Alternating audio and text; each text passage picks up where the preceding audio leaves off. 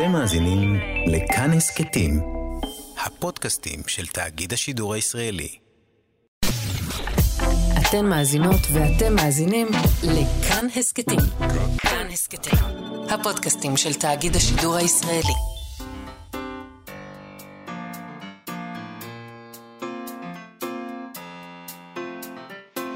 מה שכרוך עם יובל אביבי ומה יעשה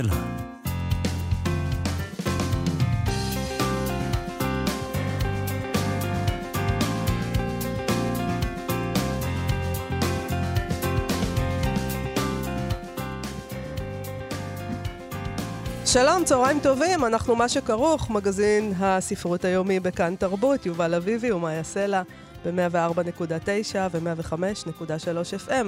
אפשר למצוא אותנו גם ביישומון ובאתר של כאן, וגם ביישומוני ההסכתים. איתנו באולפן המפיקה שלנו, דניאל פולק, על הביצוע הטכני, יובל יסוד. שלום לכם, שלום יובל אביבי. שלום מאיה סלע.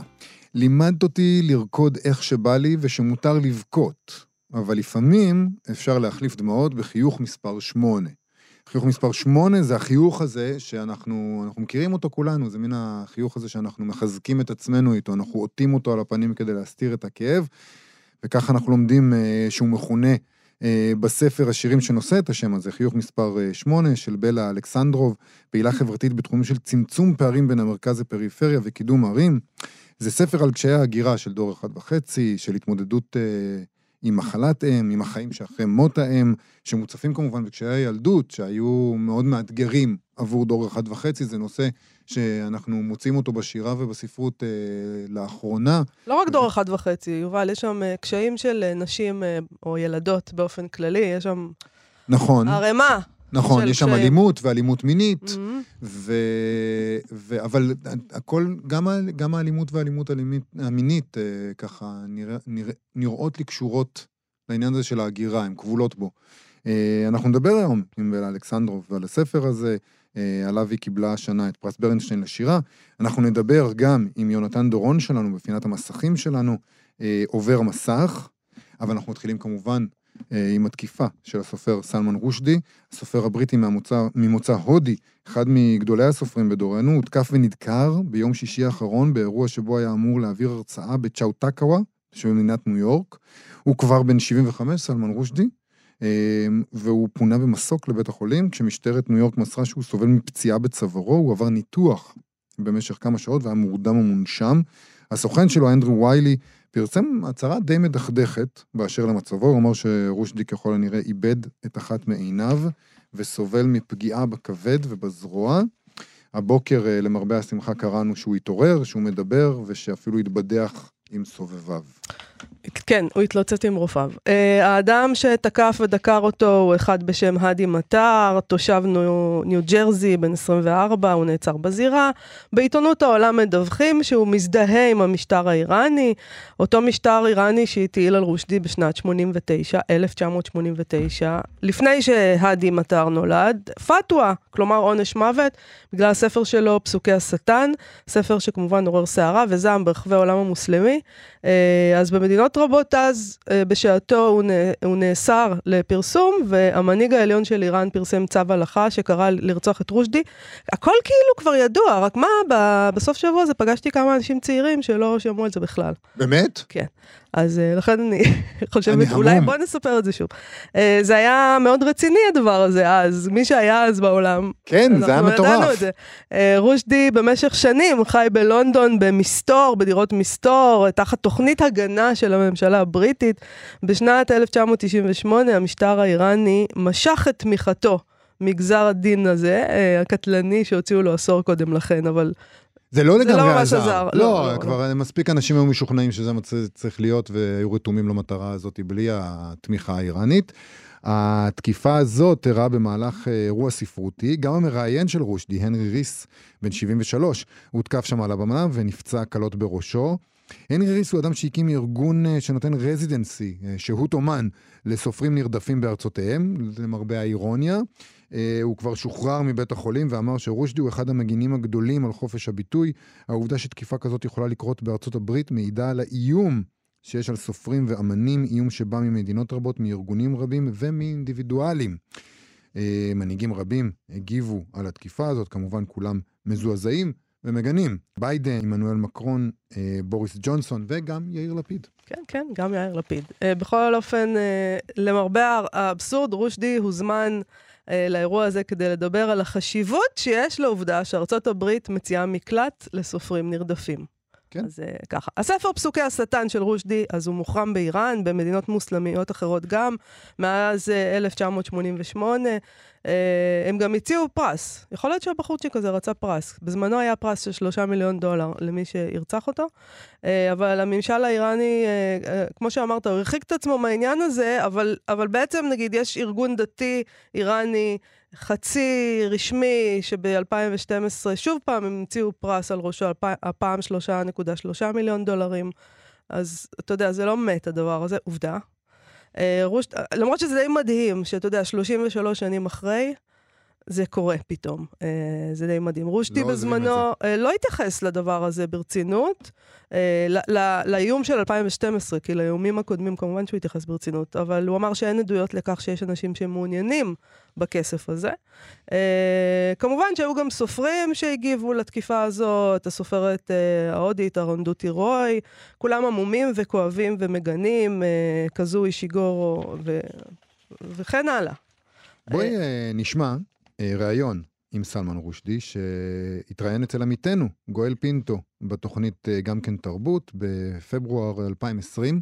31 שנים אז אה, היו, בדיוק ציינו באותו שבוע שבו הם שוחחו לפתווה שהכריזו עליו, וכמובן, גואל פינטו שואל אותו על זה, מה הוא חושב על זה, וזה מה שהוא עונה.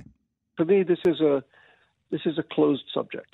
You know, I mean, that's to say, It was a very important and unpleasant part of my life, and it went on for more or less a decade.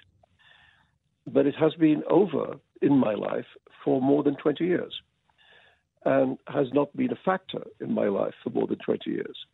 And let me put it to you another way that the, the Satanic Verses was the fourth novel that I published, the fifth book, including one work of nonfiction.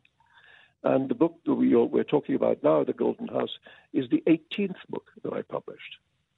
Uh, so, so, and the enormous majority of my life as a writer has taken place after the episode of the Satanic Verses. And it feels to me like a very long time ago.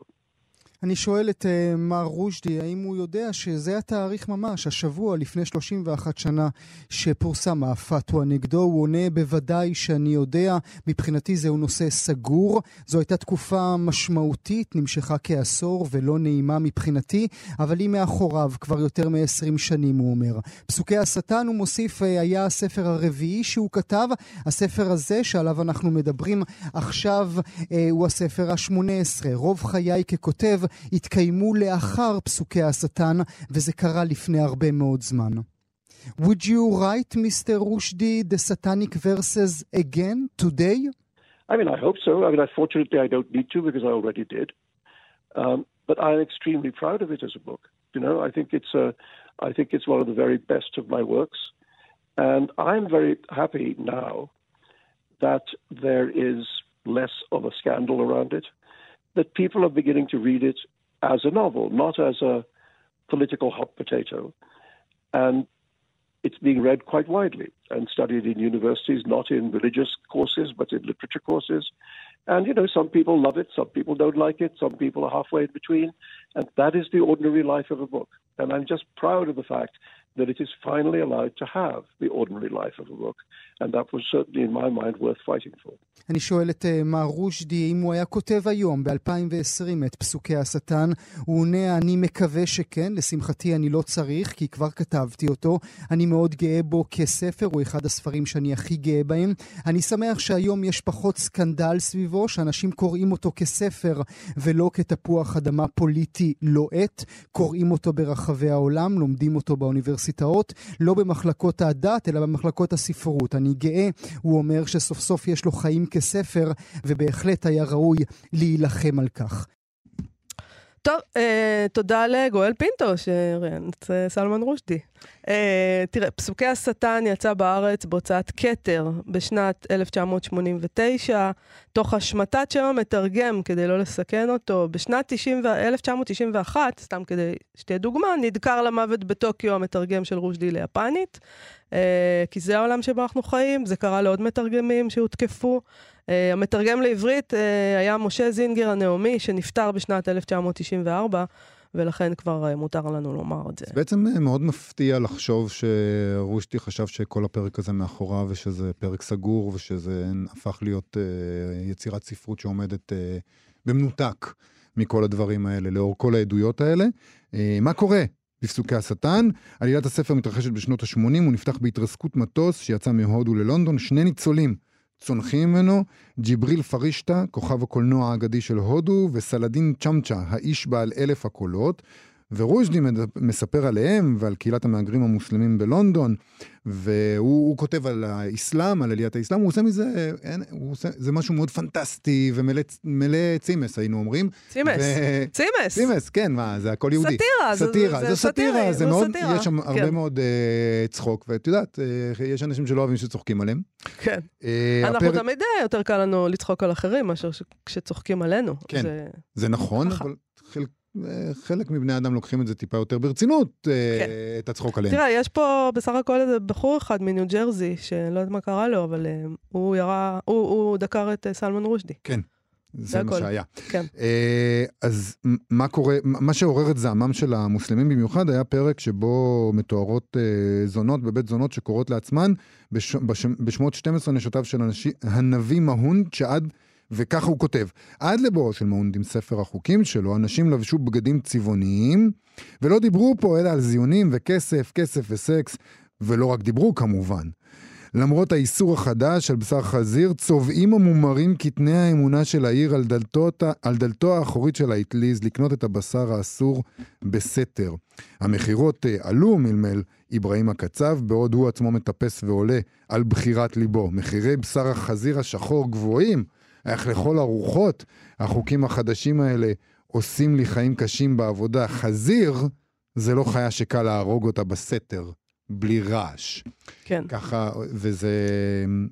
אני, אני מבין הנביא למה... הזה הוא, הוא, הוא בעצם בן דמותו, בן דמותו של, של, הנביא של הנביא מוחמד. אני מבין למה זה מעצבן את מי שמאמין, הקשר הזה מעליב, בין... כן. Uh, גם להגיד שהאמונה שלך היא לא אמונה, גם לדבר על המחשבות האלה בזמן שאתה עולה על בחירת uh, לבך וכל הדברים האלה, אבל מצד שני, כמו שאמרת, זה סאטירה.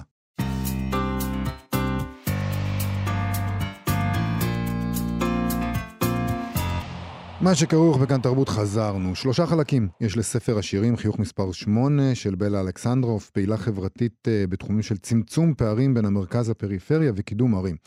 הראשון חוזר אל הילדות שלה בצל ההגירה וקשיי הקיום שכוללים, מלבד הקשיים הרגילים של ההתאקלמות וההגירה, גם רצח אב, אלימות ואלימות מינית. בחלק השני השירים מספרים עם מחלת האם וההתמעטות של מי שהייתה הגורם היציב בחיים של הילדה מהחלק הראשון, והחלק השלישי הוא כבר אחרי מות האם והניסיון להתרגל לחיים בלעדיה.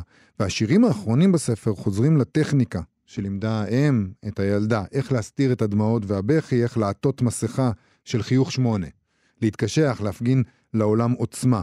לימדת אותי להיות חזקה, היא כותבת, במותך לימדת אותי חולשה. שלום, בלה אלכסנדרוף. שלום. אז מה זה חיוך מספר 8? מה, יש מספרים? כן, היו מספרים אצלכם? היה לכם קטלוג של חיוכים וזה היה ספציפי? אז זהו, שנים חשבתי שזו אמירה רוסית עתיקה, אבל לפני שאימא שלי נפטרה גיליתי שזה משפט שאימא שלי המציאה. והוא התחיל בקטע לא טוב כזה, משפט שכשנכנסים לדודה אחרי המריבות שבדרך לאירוע המשפחתי, וצריך לאסוף את עצמך, אז אימא שלי הייתה אומרת ברוסית, אוליפקה נומר ווסים, ואת מבינה שאת צריכה להטות את החיוך ולהיכנס. רגע, מה זה היה מה שאמרת עכשיו? מה, מה זה אומר? חיוך שמונה? חיוך, חיוך מספר שמונה. חיוך כן. מספר שמונה, אוקיי. ו... זה גאוני. ועם השנים למדתי שיש בזה גם יופי במשפט הזה, קצת כמו שלובשים שמלה יפה ואחר כך בא מצב רוח, או שמים אוכל ואז נהיים רעבים. ממלאים את המצוות ואז מגיעה האמונה, ככה...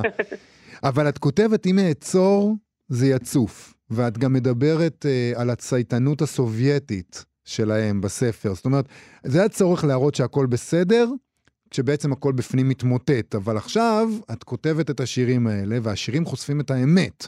אחרי כל מה שלימדו אותך להסתיר, לא להראות חולשה, בסופו של דבר כל הסוד מתגלה בשירים. כן, איך אימא שלך הייתה מגיבה לשירים, אם הייתה קוראת אותם, לדעתך? אה, אני חושבת שזה היה לה לא פשוט, אני לא יודעת גם אם אני הייתי מעיזה להוציא את זה. כאילו, אני רוצה להאמין שכן, כי אני כזאת, וגם אמא שלי אף פעם לא עצרה בעדי לעשות דברים. אבל כן, אני באה מתרבות שמאוד נהוג לטאטא, זו תרבות שלא היו בה פסיכולוגים, לא היו הולכים אה, אה, לדבר על הכניסה המלוכלכת בחוץ. לא רק זה, גם פחדו שהקג"ב בקשר עם הפסיכולוגים, אז בכלל זה לא היה אופציה. אה, אבל אני גדלתי כאן, אני ישראלית, ואני פה מגיל שמונה, ובסוף ההוויה שלי היא אדם אותנטי שאומר את האמת שלו.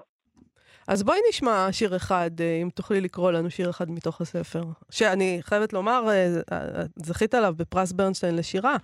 זה לא עניין של מה בכך. כן, זה מאוד מאוד מרגש, זה ספר ראשון, ואני אקרא את השיר לגדול איתך. בבקשה. לגדול איתך.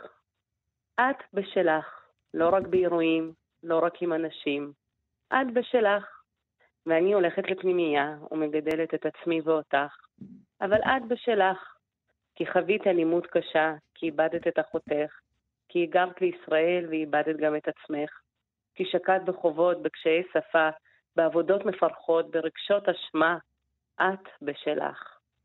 למרות שהבטחת שתפסיקי כי את אוהבת אותי ואני אוהבת אותך, למרות שאת בשלך ואני מתפרקת, מחפשת אהבה בשדות זרים, שומרת סוד, מוצאת עדויות מפלילות, משגיחה עלייך באירועים משפחתיים, מחפשת את הרעד בקולך, מתיחה את המציאות בפנייך, לוקחת אותך לטיפול, משלמת לך את החובות, מנהלת לך את החשבונות, מקימה בסתר אספות חירום אחים, מעיזה לומר את המילה האסורה, אבל את כל כך בשלך, אז אני מתמכרת לפתרון בעיות של אחרים.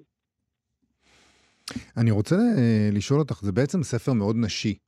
אה, יש שם אה, בספר בעצם נשים מאוד חזקות שמגדלות נשים נוספות, תחת איום פיזי ואיום מיני. ומצד שני, את גם כותבת על אב שנרצח על ידי מאהבת. זאת אומרת, ברקע של כל הדבר הזה יש מאבק כוחות מגדרי גם. נכון.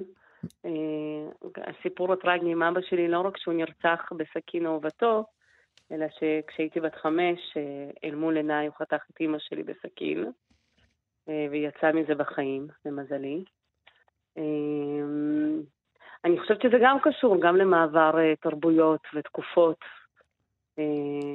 וסביבת חיים, אבל זה מאבק שלא נגמר. אני חושבת שהוא עולה ביתר שאת בשנים האחרונות, וככל שנשים יותר עצמאיות, כל הגבריות מחפשת דרך חדשה. אמ, ואולי זאת המהפכה הבאה, איך, איך יהיו הגברים הבאים, איך הם יאבדו רגשות, ידברו רגשות, ינהלו כעסים. אמ, כן. אני... אולי באמת כדאי שהם ינהלו את המהפכה שלהם בלי לדקור אותנו בדרך. זה היה יכול להיות נחמד. אני, אני, בבקשה. כן, יובל. לא, אני שואל את הדברים האלה כיוון שאת יודעת, אנחנו מדברים מדי פעם על דור אחד וחצי. ועל ה, על הרמת הקול של הדור הזה. זה קורה, קרה לאחרונה לא מעט, גם uh, בכאן 11, ו, ו, אבל הסיפור הזה הוא לא סטנדרטי. זאת אומרת, הדברים שאת מתארת, בעצם השירים האלה הם מאוד אוטוביוגרפיים, והוא לא סטנדרטי. אי אפשר בעצם אולי לקרוא לזה חוויות של דור אחד וחצי, אולי זה משהו אחר. אולי זה לא... אני, זה לא... האמת שאני חולקת עליך, כן? כי... אם תסתכל על נתונים של אה, עלייה, אתה תראה שרוב הנשים עלו לבד, המון נשים גרושות שגידלו את הילדים לבד. אה, אם תסתכל על מקרי אלימות בישראל של אלימות במשפחה, אה, בצער וכאב, כי הדבר האחרון שאני רוצה לעשות שמהשיחה הזאת יצא סטיגמה על הקבוצה שממנה אני באה, אבל עדיין אה, מקרי האלימות הכי גבוהים בחברה הערבית, אבל הבאים בתור יהיו יוצאי ברית המועצות ואחר כך יוצאים מאתיופיה. ואם אנחנו מדברים על... זה דווקא מאוד חוויה של דור אחד וחצי. אני חושבת שבעלייה הרוסית אנחנו מאוד לא אוהבים לדבר על זה, אפרופו פתיחת שיחתנו, אנחנו אוהבים לדבר על זה שהבאנו המון רופאים ומהנדסים. אה, גם אני יכולה לעשות איתך שיחה על איזה סטודנטית מצטיינת אני וכמה אני אלופת עולם באלף ואחד דברים. Mm-hmm. וזה משהו שהתרבות שלנו מאוד אוהבת להציג ולהראות. נכון. אבל האם זה לא קיים? זה מאוד קיים. בהרבה משפחות דוברות רוסית, לצערי הרב, הייתה גם אלימות במשפחה, גם אלכוהוליזם. אה, וגם פגיעות מיניות זה לא פסח עלינו. אנחנו לא, זאת אומרת, המדינה הזאת, שכבר כאילו בעצם מנוסה בדבר הזה שנקרא עלייה, אבל היא לא למדה שום דבר משום עלייה קודמת, כל פעם אותו סיפור מחדש בעצם. לא, מביאים אנשים ולא לא דואגים להם אחר כך. אז האמת, אם כבר הזכרת את זה, אז אה, אלכס ריף, שהיא גם אה, ככה יוצא, פורצת דרך אה, מבחינת דור אחד וחצי, וגם הייתה חלק מהצוות שהוציא את הסדרה שהזכרת בכאן תרבות, אז אלכס ועוד הרבה חבר'ה, קבוצה גדולה של חבר'ה צעירים בגילנו, הקמנו ארגון שנקרא לובי המיליון, שבעצם מנסה לפעול לטובת זכויות של יוצאי ברית המועצות, ההורים שלנו והסבים והסבתות שלנו. ובימים אלה אחד הדברים הגדולים שאנחנו מנסים לעשות זה לשנות את, את אופן הקליטה של עולים שמגיעים מרוסיה ואוקראינה, אני לא יודעת אם אתם יודעים, אבל מגיעים המון המון אנשים יום-יום, ממש מהמם. המון, הרבה יותר מרוסיה אגב, ואנחנו כותבים מסמך בימים אלה שבעצם מבקש ממדינת ישראל לבחון איך קולטים עולים, איך מונים חוויות, איך יוצרים חוויה אחרת. תחשבו על זה שאופן שבו מלמדים עברית מאולפן בשנות ה-90 לא התעדכן עד היום. כן. אז טוב, אתם צריכים להזדרז אבל, בלה. אבל מצ... אנחנו על זה. קורה עכשיו, נכון? אנחנו מחזיקים לכם אה, אצבעות שתצליחו לשכנע את מדינת. ישראל. אה, נקרא, תקראי לנו לסיום אה, עוד שיר מתוך הספר? כן. אז אני אגיד שעם אמא שלי זאת הייתה חוויה מאוד מעניינת, כי בהרבה דברים היא לא הצליחה, כי העלייה שברה אותה והיא שקעה לדיכאון, שהביא גם להתמכרות לאלכוהוליזם, אבל מצד שני זאת האימא הכי מדהימה שאני יכולה לאחל לכולם. אז אני אקריא את השיר האחרון שנקרא מה לימדת אותי. לא לגרור רגליים, לאכול יפה בסכין ובמזלג. מהי חשיבות ההבטחה? ללכת בעולם זקופה. לא לקחת ללב, למרות שאת תמיד לקחת, לנוע בחופשיות ערומה בבית, ולהסתכל בגאווה במראה. להבין שאם מישהו פוגע, ודאי הוא פגוע, ואם הוא משוויץ, אין לו ביטחון. התעקשת שאמנע מבלוני מסטיק, ודרשת כבוד למבוגרים. אי צדק שיגע אותך, הניע אותך, לא בהפגנות גדולות, במעשים קטנים. חלוקה הוגנת של משמרות במפעל. התעקשות על ציון ימי ההולדת לפועלות. בכל מקום בו עבדת היית פסיכולוגית העממית. לימדת אותי לרקוד איך שבא לי, ושמותר לבכות. אבל לפעמים אפשר להחליף דמעות בחיוך מספר שמונה. למרות שאף פעם לא היה לך כסף או רכוש, אפשרת לחברים שברחו וסולקו מהבית לישון אצלנו. לא לילה או שניים, שנה או שנתיים. לימדת אותי שתיק צריך להכין תמיד בגיד ים, למרות שאנחנו גרות בבאר שבע. זוג תחתונים, מברשת שיניים. כי לכי תדעי לאן תוביל להרפתקה הבאה. התעקשת שנדבר, לא משנה כמה קשה וכואב מה שיש לנו לומר. ביקשת ממני סליחה וסלחת. לא הסכמת שאשקר למרות שבעצמך שיקרת גם למוריי, כי העדפת את האמת משפתיי. לימדת אותי להיות חזקה, במותך לימדת אותי חולשה. בלה אלכסנדרוב, חיוך מספר 8, ספר השירים שלך, יצא בהוצאת פרדס, זוכה פרס ברנשטיין לשירה. תודה רבה לך על השיחה הזאת. תודה רבה לכם, יום טוב. יום טוב. להתראות. עכשיו עובר מסך. מה שכרוך בכאן תרבות. חזרנו, אנחנו עם עובר מסך, פינת המסכים שלנו עם יונתן דורון, שמספר לנו על הקשר בין ספרים למסכים. שלום יונתן דורון. שלום לכם. אז על מה אנחנו מדברים היום? היום אנחנו מדברים על סרט אימה שאף אחד עוד לא ראה, אבל כבר עושה גלים קלים, כי הוא נקרא פו הדוב, דם ודבש. אני כבר רוצה לראות, את הסרט הזה.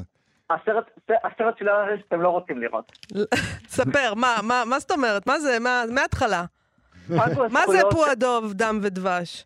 אז uh, פגו הזכויות של א' מילן, של אה, אחוזתו, כן. אה, לגבי אה, הקניין של פו הדוב וכל הדמויות, כריסטופר רובין וחזרזיר וכולם. הכל הפך לנחלת החליט- הכלל. בדיוק. נכון, ומישהו החליט שהשנה, השנה זה השנה הראשונה שאפשר לעשות מה שרוצים עם הדמויות האלה, לעשות סרט אימה. שפו הדוב וחזרזיר אוכלים את איה והולכים ל- להרוג את כריסטופר רובן ואשתו. דווקא נשמע... למה לא ל- למה לא לראות? מה, אני לא מבין- אני לא מבין איפה בעיניי. הכשל פה. מה לא מוצא חן בעיניך? אז גם אם אתה לא אוהב את פו הדוב, אוהב, אבל אה, אני רוצה לראות אותו יוצא מהקליפה הזאת ההססנית שלו. הוא דמוי די לא, גם, נחבטת. אה, אתה יודע, אוסקר ויילד כתב בפרפרזה, לא זוכרת בדיוק איך תרגמו, אבל שכל אחד הורג את מי שהוא אוהב ועדיין אף אחד לא מת. זה בסדר, כאילו, אוהבים את פועדו לא, והורגים גם אותו. תחש- תחשבי על זה, פו הדוב, מה- אנחנו זוכרים אותו? תקוע, תקוע במחילה שלו כי הוא רוצה דבש, וחזרזיר הוא הדמות הכי נרפאת בערך בספרות הילדים, אולי חוץ מאיה באמת. אני רואה אותם צומחים וגדלים להיות רוצחים סדרתיים, זה לא... אני רואה בזה את, ה... את האפקט השאלה היא, הנרטיבי. נתן, אם זה אימה קומית, כי לי זה נשמע כמו אימה קומית כזאת. אז המראה של הדמויות של, של פו הדוב, ה- הוא לא אנושי, אבל הוא דמות אה, בשר ודם, היא נראית די מגוחכת. אוקיי. אה, ואני מקווה מאוד שיש קומדיה בזה, כי זה נראה רע מאוד. זה מצויר? או שזה כאילו, מה, איך... לא, לא, דמויות עם מסכות של... לא מסכות, הוא- השחקן לובש דמות, אבל זה אמור להיות פה דוב, אה, דוב הולך ומדבר. אה, אתה חייב להודות שאתה, שבדרך כלל מקפיד על טהרת המקור, די הזדעזע, שבאמת אה, תשב מול זה ותגיד, אוי, אני עכשיו לראות את פה זה. מה שנקרא פעם, אה, נחכה שזה יגיע לוידאו. לפני שנראה. איזה וידאו, מה וידאו? ביום שזה עולה לאקרנים זה כבר יהיה פיראטית ברשת, תוכלי לצפות בזה, אני בטוח ש... אני לא אה, גונבת, אנחנו, לא, לא מערכת מה שכרוך מגנה אה, פיראטיות כמובן, אה, פיראטיות ב... ב... פיראטיות אני אוהבת. כן, יש פיראטים לנו בעיה עם בים, זה. די מחבבת, אבל ובכלל. הם גם כן, זה כבר לא הרומנטיקה של פעם, אה, מה שעושים הפיראטים. רגע, אני רוצה אבל, אה, בואו ננסה לה- להחזיר את העניינים למסלול. העניין הזה של אה, לקחת, אה, לה- להשתולל אה, עם דמויות חמודות ו- ומתוקות, או, או סתם דמויות שהפכו להיות אה, משהו מאוד מאוד אה, פופולרי, בכלל. אה, ברגע שהן הופכות להיות נחלת הכלל. זאת אומרת, מה זה, זה 70 שנה, נכון? מאז מות היוצר, אפשר, כל אחד יכול אה, לעשות מה שהוא רוצה, זה מקובל? זה בערך 70-75 שנה, תלוי במדינה, תלוי מתי נכתבה היצירה. בכל מקרה, זה הרבה שנים אחרי מות הסופר, ו... ועושים את זה, עשו את זה מרגע שאפשר היה, מרגע שיצאו החוקים האלו, ועוד לפני כן בטח אה, בצורה, כמו שאמרתם, פיראטית, אבל uh, כל ההמשכים האלה שעושים לחפים הרוח, לג'יין אר, כותבים אותו סיפור רק מנקודת מבט של דמות אחרת, זה בדרך כלל לא, גם אם זה מצליח, אין, לא עושים לזה עיבוד, זה לא עובר הלאה, זה לא, אנשים לא מחכים לסרט לראות את ג'יין אר מהצד של אשתו לשעבר הראשונה, כאילו באמת, אנחנו... לא, האמת היא זה מאוס, זה באמת מאוס, אין מה להגיד. אבל זה, מה שעשו עכשיו זה לא בדיוק אה, לקחת זווית אחרת, זה לקחת את הדמות שאנחנו כולנו אוהבים ורובנו גדלנו עליה, ולעשות. לה מאה... ש- מה זה לשנות? זה לא ששינינו, הפכנו אותו להפך, מיצור חמוד ופילוסופי. מה, יש, יש פילוסופים זה באמת, זה באמת יותר מעניין מאשר עוד, עוד, עוד, עוד סיפור דומה, לה, שמנסה להיות דומה למקור, עוד, עוד אה, התעלומה של שרלוק הולמס, ש- שלא קולן דואל כתב, זאת אומרת, מנסים, רוצים להיות כמו, אבל אי אפשר אף פעם להיות כמו המקור שכולם אה, רוצים, מחכים שיפוג הזכויות. אז אם רוצים לעשות משהו, אז אם כבר, אז לעשות את זה שונה לגמרי. לא יודע אם פו הדוב דם ומזבח שונה לגמרי, אבל שונה לגמרי. מצד שני, אני זוכר למשל כשיצא באמת שרלוק הולמס, אה, בכיכובו של אה, רוברט דאוני ג'וניור, העיבוד לקולנוע, לא הסדרה כן. עם הבחור שאי אפשר להגות את שמו. אה, בנדיקט קמברבץ'. כן. אפשר, אפשר מסתבר. פשוט לא אני. אנחנו נדבר בהזדמנות על שרלוק הולמס, הוא דמות באמת בפני עצמו, אבל תמשיך על על דאוני ג'וניור. אני זוכר איך היינו מזועזעים מסצנת הפתיחה. סצנת הפתיחה מראה את אה, שרלוק הולמס בכיכובו של רוברט דאוני ג'וניור בתור מתאגרף בקרבות רחוב. כשמה שהאינטלקט שלו המפורסם מש- משמש אותו כדי לדעת בדיוק איך המכה שהוא יכניס תיכנס לו לשרעפת, ליריב, אז ואיך מה הוא לא צריך מצא לזוז. חן בזה? אנשים היו מזועזעים. שהוא פיזי? שהוא פיזי, שמה פתאום הוא לא מתאגרף, זה לא מה שמאפיין אותו, הוא בכוח המוח, מה הפכתם אותו לבריון.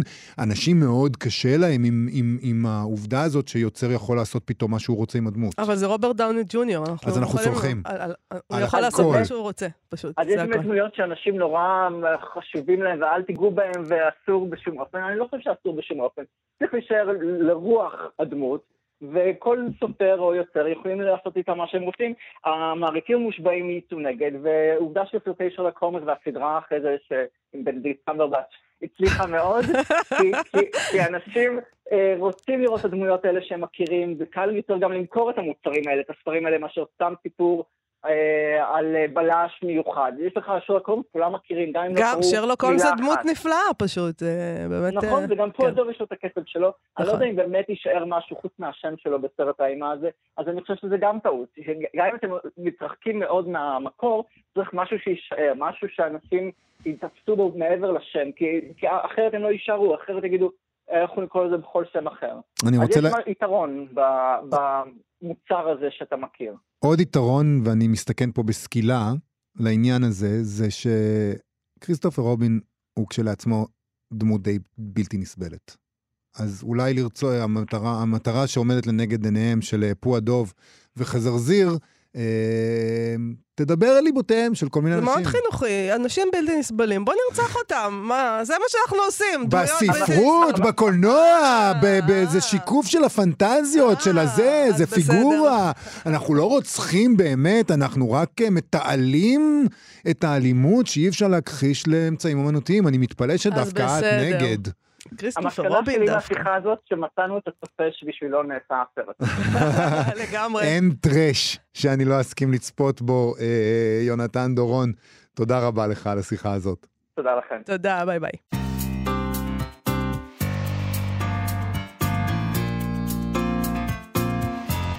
אנחנו, אה, מה שכרוך בכאן תרבות, זו הייתה בילי אייליש עם שיר שמונה. שיר מס- שמונה קוראים לו. כן, שמונה. זה השם של השיר. כן. שמונה. חיוך שמונה. מספר שמונה. כן, אה, יש גם שיר מספר שמונה. נכון, היא העתיקה מהם בעצם אולי. ברור. אמ, אנחנו, בזמן שהקשבנו לבילי אייליש, אני קראתי בעמוד הפייסבוק של כאן תרבות, שמכירות הספרים של סלמן רושדי נוסקות אל ראש טבלאות המכירות. דור חדש שבכלל, כמו שאמרת, בכלל לא הכיר את השם של סלמן רושדי. שזה מדהים בפני זה עצמו. מדהים בפני עצמו. אמר לעצמו, אוקיי, בואו נראה על מה מדובר, והולכים ורוכשים את פסוקי השטן. אני חושב שבמידה הזאת זה בהחלט... אה, לא, אל תגיד את זה. אה, במידה הזאת זה לא בהחלט שום לא, דבר. לא, זה בהחלט היה counter effective, כמו שאומרים, למ- למטרה שלהם. זאת אומרת, זה יצר עניין. אה, הם היו יכולים. פשוט לחכות, והיו שוכחים שהדבר הזה, שכחו. צעירים שכחו שזה קיים. אף אחד כבר לא קרא את פסוקי השטן. ועכשיו. הזכרתם לכולם. כל הכבוד. בכל מקרה, אה, כמו שאמרנו, את הספרים, את פסוקי השטן לא ניתן למצוא, למשל, על המדפים של רשת סטימצקי בגלל הסכסוך עם מודן. כי הספר יצא בהוצאת כתר. נכון. אה, וזה מחבר אותנו להזדמנות די נדירה, אם כי מעט משונה ואפילו הייתי אומר מעט מתסכלת, לשמוע מאנשי יחסי הציבור של רשת סטימצקי בגלוי ובלי הסתרות, לכאורה. בהארץ, במדור על הקו של ניר גונטאז', הוא מדבר עם אנשי יחסי, יחסי הציבור של רשת סטימצקי, המדור שלו בעיתונות ייחודי, בכך שהוא תמלול של השיחה במלואה, ואין אף פעם מצידו הסכמה לאוף דה רקורד. כלומר, דברים שנאמרים מבלי שמותר לפרסמם. אגב, זה מדהים אותי, כי המדור הזה קיים הרבה זמן. הוא עשה שם לאנשים אה, סבוטאז' הרבה פעמים, כן. והם לא לומדים. הם לא לומדים, הם ממשיכים הם לא מבינים, כאילו, טוב. אה, עילת השיחות שלו איתם היא מודעה של סטימצקי שהוא ראה בפייסבוק, שבה כתוב, הצעד הבא בדרכך להוציא את הספר שלך, נמצא כאן, ליווי מקצועי, אישי ומסור, זה הזמן להגשים את החלום, אנחנו מחכים לפנייה שלך.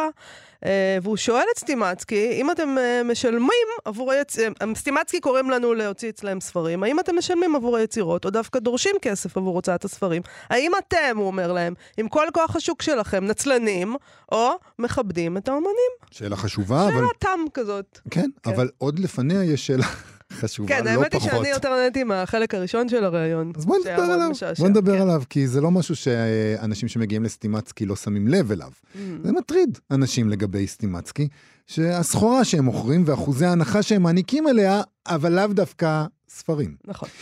הוא שואל את אורן פלדמן מיחסי הציבור של רשת הספרים, אתם מוכרים באתר שלכם קוטי שום מקצועי מנרוסטה. יש לו שני תגי מחיר. הרגיל 179 שקלים. עכשיו, בהנחה 89 שקלים.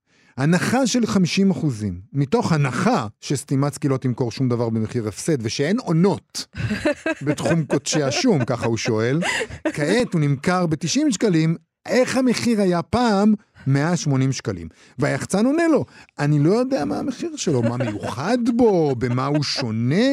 ואז יש פה דיאלוג אה, מאוד קומי. אה, הוא קוטש שום, עונה קונטאז' אומר. קוטש בנאלי? כמו קוטש שום שיש לי בבית? תוהה פלדמן מהיחסי ציבור של סטימצקי. לא יודע, האם שלך בנאלי? עונה לו קונטאז'. הוא מוחץ שום? שואל פלדמן. כן, עונה לו גונטש. אה, לא יודע להגיד לך, אשתי הייתה לפני שבוע או שבועיים בחצי חינם, קנתה לי, עשתה קניות ב-500 שקל. היה להם מבצע שהכל בחצי חינם, 50 אחוזים על כל המוצרים. אותה ש... שאלה אני יכול לשאול, למה הבורקסים עולים עכשיו 10 שקלים ולא 20? זה מה שפלדמן עונה לו. אה, ואנחנו צריכים לשאול, אגב, האם יש גם, נגיד, הנחות על על יחסי ציבור. כן, שפעם עלו 100 שקל, אבל היום זה 20. בדיוק. בנוגע לשאלה על הוצאת ספרים בתשלום, אה, ענייננו, אורן כן. פלדמן מעביר את אה, ניר גונטאץ' לשמרית כרמי, שלא עונה לו, מבקשת זמן לבדוק, אבל היא לא מספקת תשובה בסופו של דבר, וגם אורן פלדמן לא. בסופו של דבר מעבירים לו תגובה רשמית. בבעלות רשת סטימצקי שתי הוצאות לאור, כאשר אחת מהן, הוצאת סטימצקי, מספקת שירותי עריכה, הפקה והפצה בתש... בתשלום לכותבי, לכותבי מקור. יצוין כי זוהי פרקטיקה מקובלת בענף. לא רק הוצאות קטנות מוציאות לאור ספרי מקור במימון המחברים, גם הוצאות גדולות, הגדולות ביותר והחזקות ביותר בענף. וזה כמובן נכון. אה, זה שסטימצקי עושים את זה, זה חדשות מאוד ישנות. אה, אה, בגלל זה אמרתי שהרבה יותר נהניתי מהדיאלוג על השום, כי מה, כל השאר לא הבנתי מה הוא פתאום גילה, אבל הייתה לו תירוץ, כאילו. זאת פרקטיקה שאפיינה אותם תמיד, סטימצקי הם רשת חנויות ספרים. והבעיה היא ש... במקום שסטימצקי תישאר האופציה האחרונה של מי שלא הצליח להגיע להוצאה איכותית אה, בישראל, כמעט כל ההוצאות היום מבקשות בעצם תשלום. אה, כולם נהיו הדבר הזה. כן. זה שסטימצקי הדבר הזה, זה בכלל לא, זה בכלל לא איש, אישיו בעיניי. אה, אז זה קצת אה, דבר אה, מצער, אני חושבת שצריך להתקשר, אם כבר הוא רוצה להיכנס לעסקי הספרים, ואנחנו מאוד מאוד אה, נשמח אם ניר גונטאז' ייכנס, הרי אנחנו, אין לנו המון קולגות בסך הכל, אז אנחנו מקבלים אותו בברכה, אבל הוא צריך להבין שזה שסטימצקי עושים את זה, זה דווקא לא הבעיה. עם הקוטש שום יש בעיה, בטוח. ללא ספק. ואני אומרת את זה כאדם שמאוד מאוד אוהב שום, אה, אתה יודע, אז... אה. אני חושב גם שאם מדברים כבר בגלוי עם סטימצקי, אני, עוד טיפים, לאור הכניסה של הקולגה כן. לתחום הספרות, אז הנה טיפים אם אתה כבר מדבר באופן גלוי, ללא אוף דה רקורד עם אנשי אה, סטימצקי או האנשים מטעמם, יש עניינים אולי יותר דחופים אפילו לשאול אותם, כמו בהחלט. למשל הדרישה הזאת להנחות שמודן אה, נכון. נלחמת בה, אה, והפרקטיקה שרוני מודן מכנה אותה בריונית, אה, של הורדת ספרים מהמדפים במקרה שההוצאה לא מסכימה. יש עוד דברים שאפשר לדבר איתם, יש נגיד את העניין הזה של מצעד הספרים, העובדה שסטימצקי מפיצה את הספרים אה, של מצעד הספרים, שזה עניין שהיה פעם תחת אחריות מרכז הספר והספריות ועבר אליהם. הם זוכים במכרז כל שנה מחדש, כן, כל אפשר הזמן הם לשאול אותם על במכרז. זה, איך זה קרה, מה, במכרז? מה התנאים שהם מקבלים, כל מיני אהה. שאלות יש לשאול כן. על זה. איך, ניר אה, גונטאז', אה, אה, אתה יודע, אם אתה אתה אם מוזמן אתה. מאזין לנו, אז. יש לנו כמה עניינים, אתה מוזמן להיות שליח שלנו מולם. בסדר. אה, תודה, יובל. זו הייתה תוכנית מאוד קדושה. אה, עברנו אותה אולי בשלום, נקווה נכון. שאף אחד לא יתקוף. אותנו אה, בכניסה, ביציאה מן האולפן. על מה מהדברים? לא על. פסוקי השטן, על לרצוח כן, את. כריסטופר רובין, על מודן, על עפנו סטימצקי. להרבה כיוונים.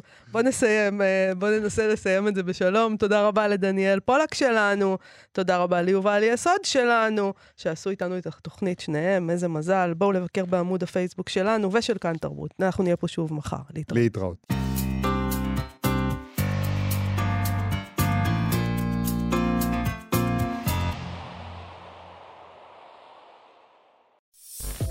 מאזינים לכאן הסכתים, הפודקאסטים של תאגיד השידור הישראלי.